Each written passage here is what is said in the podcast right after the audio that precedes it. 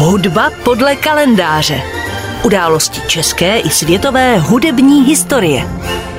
Dnešní hudba podle kalendáře na Klasik Praha bude věnována významnému českému skladateli Leoši Janáčkovi, který zemřel dvanáctého srpna devatenáct set dvacet osm, tedy před rovnými devadesáti pěti lety. Tento světově proslulý a osobitý a originální skladatel se narodil třetího července osmnáct set padesát čtyři v Hukvaldech na severovýchodní Moravě jako devátý ze třinácti sourozenců. V jedenácti letech jej otec poslal studovat hudbu do brněnské klášterní fundace. V Brně absolvoval také reálku a učitelský ústav a poté odešel do Prahy na varhanickou školu. Po návratu do Brna se zapojil do místního společenského a kulturního života. Učil na místním učitelském ústavu, byl varhaníkem na kůru starobrněnského klášterního kostela a působil i jako sbormistr a dirigent. V roce osmnáct set osmdesát jedna byl jmenován ředitelem nově založené brněnské varhanické školy a jeho přičiněním byl pak ústav přeměněn na konzervatoř. Působil také jako hudební kritik v Hudebních listech, které v letech osmnáct set osmdesát čtyři až osm sám vydával. Věnoval se soustavnému studiu a sběru moravské lidové písně a působil i jako organizátor. Roku osmnáct set devadesát osm utvořil v Brně kruh pro udržování symfonického orchestru a podílel se na vzniku hudebního odboru Klubu přátel umění v Brně, jehož byl od roku devatenáct set deset i předsedou. V roce devatenáct set devatenáct byl Janáček jmenován profesorem mistrovské školy Pražské konzervatoře, členem hudebního poradního sboru při Ministerstvu školství a národní osvěty, členem České akademie, Pruské akademie umění, dopisujícím členem Školy slovanských studií v Londýně, předsedou Klubu moravských skladatelů a byl také členem většiny významných českých hudebních spolků a korporací. Jeho stěžejní díla byla poctěna národními cenami i cenami České akademie.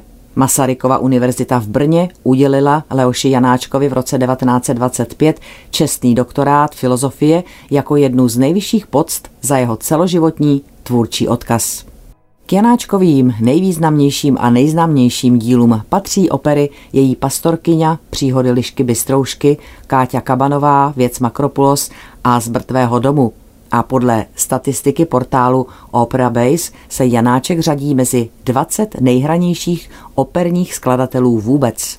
Světově proslulé jsou i jeho orchestrální skladby, především Sinfonietta, Glagolská mše nebo orchestrální rapsodie Taras Bulba. Valná většina Janáčkových děl měla svou premiéru v Brně a tak neudiví, že skladatelovi stopy najdeme v Brně na mnoha místech.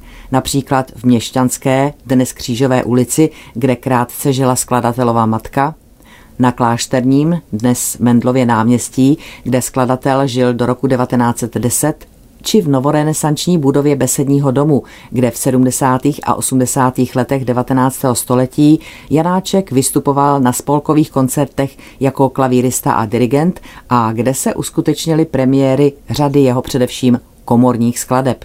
V roce devatenáct set pět byl právě u Besedního domu Janáček svědkem tragické události, kdy byl při demonstraci za vznik České univerzity v Brně ubit četnictvem mladý dělník František Pavlík. Pod dojmem tohoto dění Janáček zkomponoval klavírní skladbu prvního desátého devatenáct set pět z ulice. Dnes je budova Besedního domu sídlem Filharmonie Brno. Janáček je také často a po právu spojován i s obcí Hukvaldy, kde se v místní škole narodil a kam se po celý život vracel.